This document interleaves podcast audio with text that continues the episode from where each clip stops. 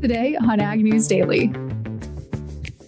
It all kind of started doing our weekly shows that come out every Monday and, and purely based on enjoyment as a host. Every other week, we really dive into something that helps a farmer potentially Good afternoon, ladies and gentlemen. Happy Wednesday here on the Ag News Daily Podcast. Delaney Howell joined today by Ashton Carr. And Ashton, I'm very excited for today's interview because we're going to be talking to a fellow podcaster coming up on the podcast. And I know you mentioned this during our interview, but they do kind of a fun podcast or a mix of fun and serious. And uh, they like to crack a cold one on their podcast, but I don't know if that would be appropriate for ours. Hey, I mean, between you and I, we can crack a cold one. We don't have to tell the audience. It can just be our little secret. Okay, that's true. That's a, that's a good one. I like that idea. Yeah, I, I'm a big fan of it as well. But I mean, folks will see here in a minute. I did mention I just work from home, so I think it would be a little bit easier for me, maybe a little bit more appropriate for me to crack a cold one when we were. That's that's probably true. If I have a drink in the middle of the day, Ashton, then I just have to take a nap. That's a sign I'm getting old. Well, I, I'm a college kid, so I think it's appropriate for me to start drinking in the early afternoon. Yeah, even happy hour sometimes. I tell you what, I just can't do it anymore, Ashton. I honestly kind of feel the same way. Now that I'm in grad school, I feel like an old lady and then I shouldn't be going out to the bars and, you know, day drinking. It makes me feel old. And honestly, I don't mind it because I also like to enjoy a good nap after I've been day drinking. Me too. Well, Delaney, apart from taking naps, we've got a couple of different things to talk about today. A little bit slower of a news day, like we kind of talked about before we started recording here. I'll go ahead and kind of kick things off, just following up with a story about the litigation going on between the big four. JBS, Tyson, Cargill, and National Beef Packing Company must face antitrust litigation over an alleged industry wide scheme to widen the meat margin between the cost of live cattle and the price of processed beef. And that was ruled yesterday by a federal judge in Minneapolis. The judge denied the defendant's motion to dismiss the class action antitrust filed back in April of 2019 by R-CALF USA. The case may move forward in the U.S. District Court for the District of Minnesota, where the four meat packers are accused of forcing the cost of cattle down and the price of beef up through cartel tactics like coordinated procurement and slaughter restraint. The lawsuit alleges that the four Packers violated the Sherman Antitrust Act of 1890 by engaging in a price fixing conspiracy and alleges the Packers violated the Packers and Stockyards Act as well as the Commodity Exchange Act. So, of course, it's been going on for some time since R-CALF just filed this back in 2019, but we are seeing this move forward to the U.S. District Court for, of course, the District of Minnesota, like I said. So, a little bit of movement there from yesterday.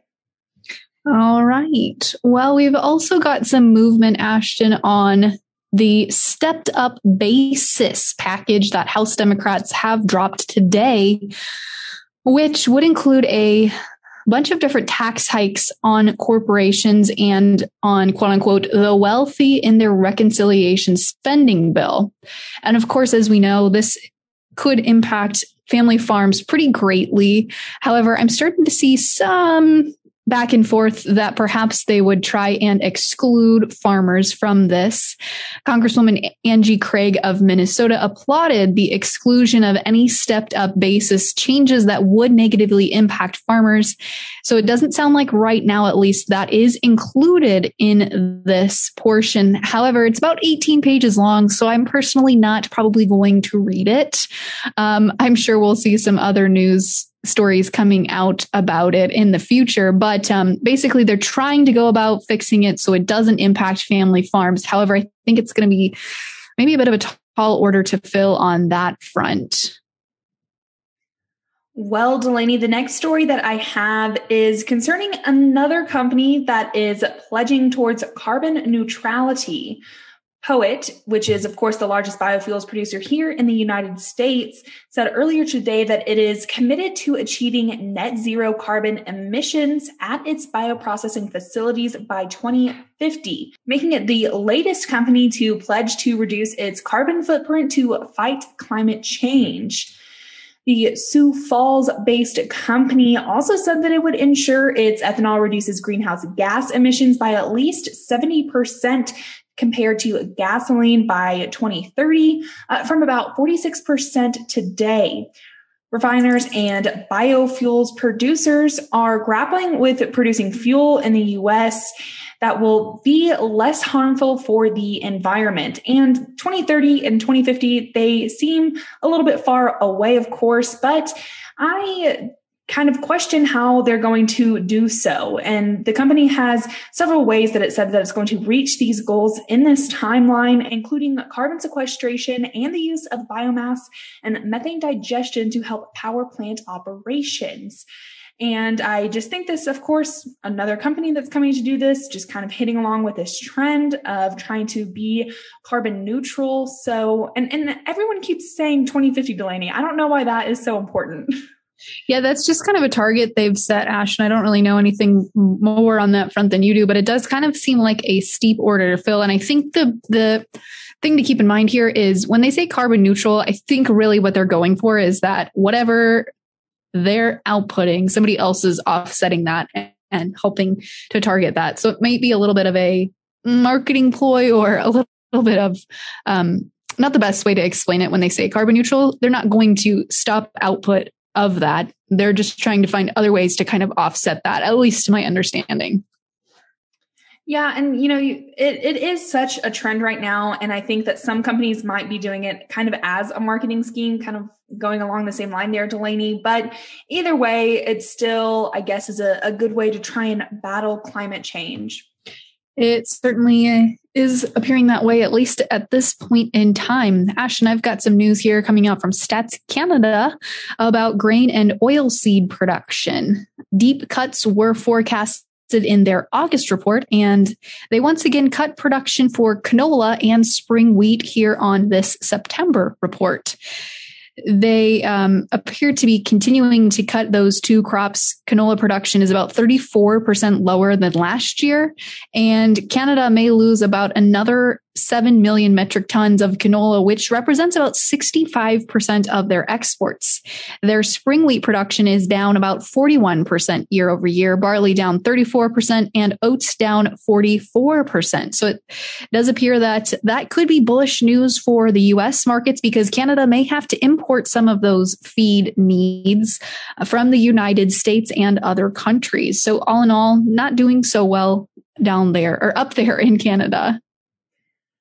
Well, Delaney, I just have one other story to kind of round us out here, unless, of course, you have something else for us before we get into the markets. But this piece of news is coming from the U.S. dairy industry, as some of those producers had a resounding call for Congress to update the milk pricing system during a Senate Ag Committee subcommittee hearing earlier today. Christina Zudervin, an Iowa dairy farmer with family dairy ties in Michigan, Indiana, and South Dakota, testified on how the federal milk marketing order was meant to pay for milk fairly and equitably, but is failing. She and others are calling for a long term solution to fix the milk pricing system. In fact, Mississippi dairy farmer Mike Ferguson says a change is urgently needed before the next farm bill. And we've already been talking about the farm bill, Delaney, and that's approaching, oh, I can't remember now. I think, is it 2023? I, I can't remember. Um, I think 2022. I think it's every four years okay i couldn't i couldn't quite remember there it, in the same ballpark still so if they're wanting this to be fixed it looks like it's going to have to be some quick and fast action here and i don't really know if that is in the future That's a good question, Ashton. I don't have an answer for that one right now either, but I do have just two other quick pieces of news here as we are heading into harvest. New crop corn and soybean futures appeared to pick up some ground as of this morning. Gulf Coast shipping facilities are continuing to reopen, which has added a little bit of strength here to the markets. And the other thing that's added some strength here is some early rumblings about Midwest yields that we're starting to see come out of cornfields. Early on again, but are starting to hear some rumblings that corn yield uh, in the state of Illinois is down by about 5 to 10% over what USDA has been anticipating. A couple fields are coming in closer to the 240 to 250 bushels per acre as opposed to the 270 bushels per acre that has been put out earlier. And so starting to hear some of that. I've also been hearing about lower than expected moisture levels in some areas, weak stocks in others. So this this uh, market is definitely still upon us here as we head into planting season. There's a, still some things that could line up to see some bullishness in these markets, Ashton. Well, Delaney, I am all out of news for the day. Why don't we see where markets ended? Fantastic, Ashton. Let's do that because we did see, like I mentioned, we saw some strength today in the grain markets. December corn closed up 13 and a quarter cent to close at 533 and a half. March corn up 12 and a half cents to close at 540 and three quarters. Hopping over to look at the soybean pits today, November new crop soybeans up 12 cents on the day to close at 1294 and a half. January up 11 and three quarter cents to close at 1303 and a half. Chicago wheat higher today as well with the December contract adding 11 and a half cents to close at 7, 712 and a quarter. The March up 12 and a half cents to close at 723 and three quarters. Now hopping over to take a look at the livestock pits today, we saw some mixed trade today across the protein markets. October live cattle up 5 cents today to close at 124.17 and a half. The beast down 20 cents to close at 129.45. Pretty much weakness throughout the feeder cattle complex today, however, as the October contract shed $1.65 to close at 156.50. The November cutting $2.15 to end the day out at 157.57 and a half. Hopping over to look at lean hogs for today, the October contract up $1.90 to close at 82.27 and a half. The December up seven and a half cents to close at 72.25 and a half. And lastly, wrapping things up here with the class three dairy milk futures. October shedding two pennies today to close at 17.25. November down four cents to close at 17.07. Ashton, as we teased earlier, we are chatting today with Tanner Winterhoff, podcast host of the Farm for Profit podcast.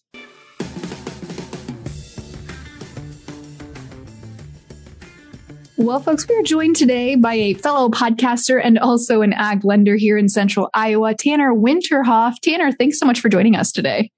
You bet. My pleasure. Thank you for the invite. So, Tanner, let's start with a little bit about your background uh, because you do a couple of different things, and you grew up in agriculture. So, just give us your give us your story here.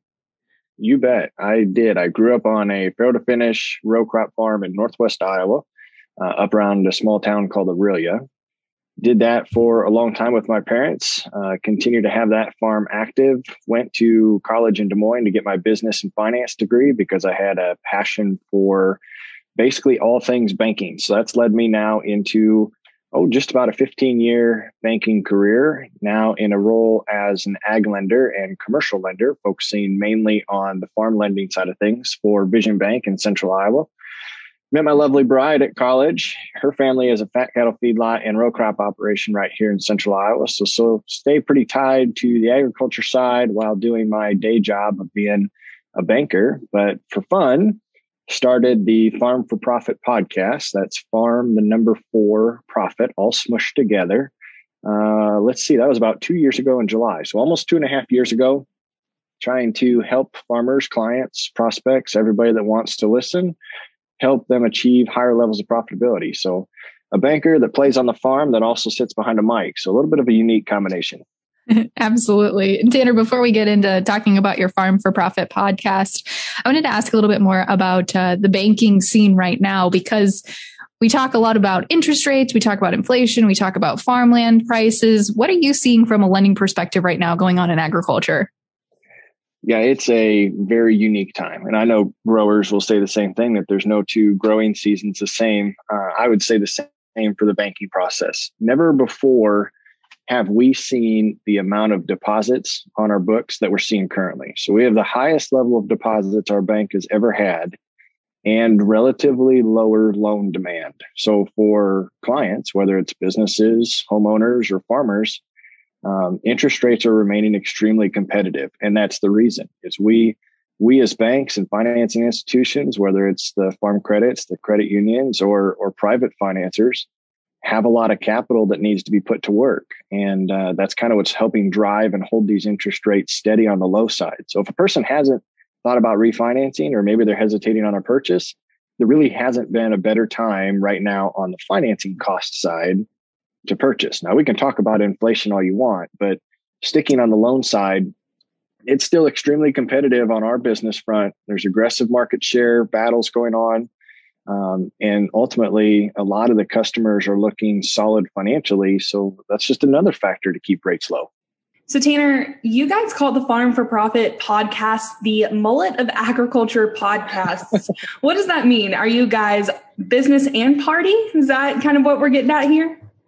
That's exactly uh, the way it was referred to us by our listener base. Uh, so, it all kind of started doing our weekly shows that come out every Monday and and purely based on enjoyment as a host. Uh, every other week, we really dive into something that helps a farmer potentially come up with a tip, a tr- trick, or a tool that's going to help their farm make more money. Uh, so, for example, the first Monday of the month, we will talk to you about uh, tire technology that you know may reduce compaction or extend the life of the tires that you currently have.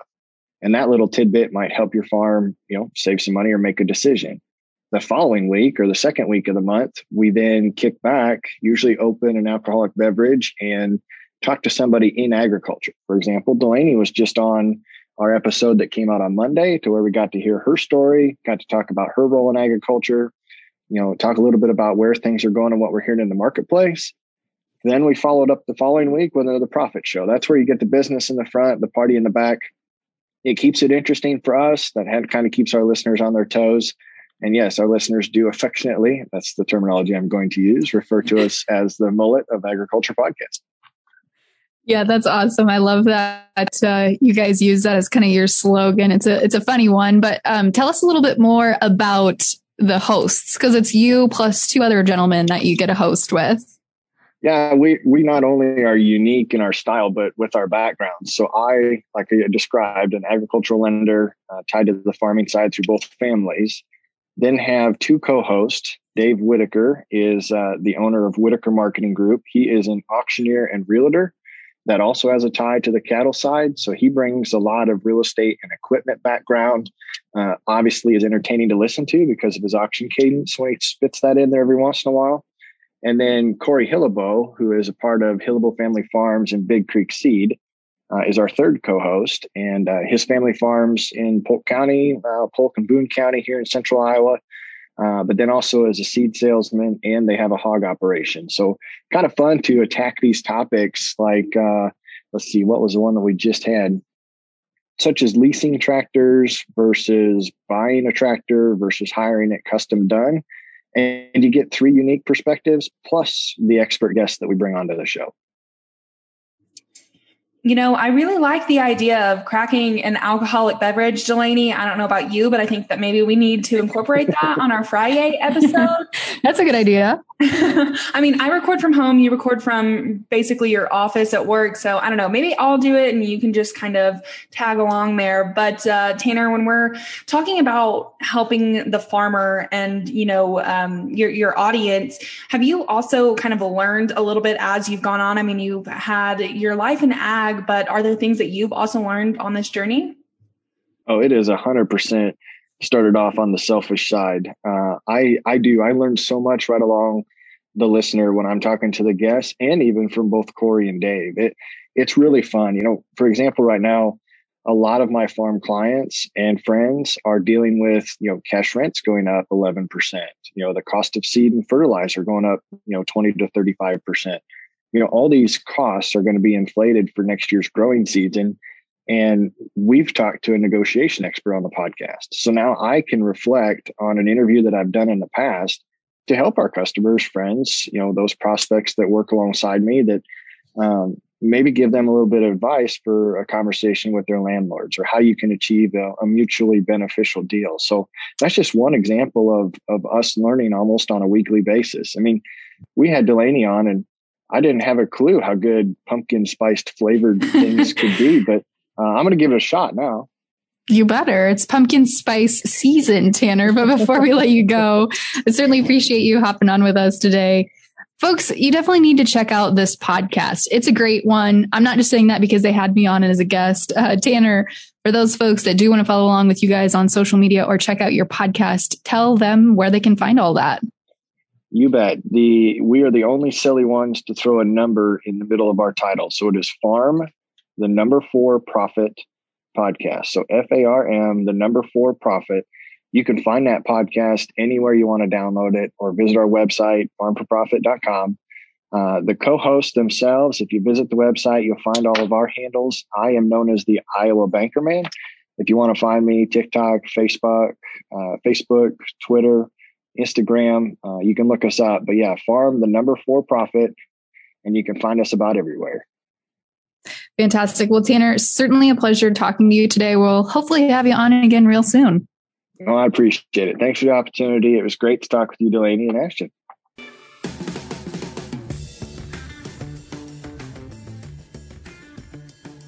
Thanks again there to Tanner for coming on the podcast and thanks for giving my co-host and, you know, also my boss the idea that we can uh, crack a cold one at work.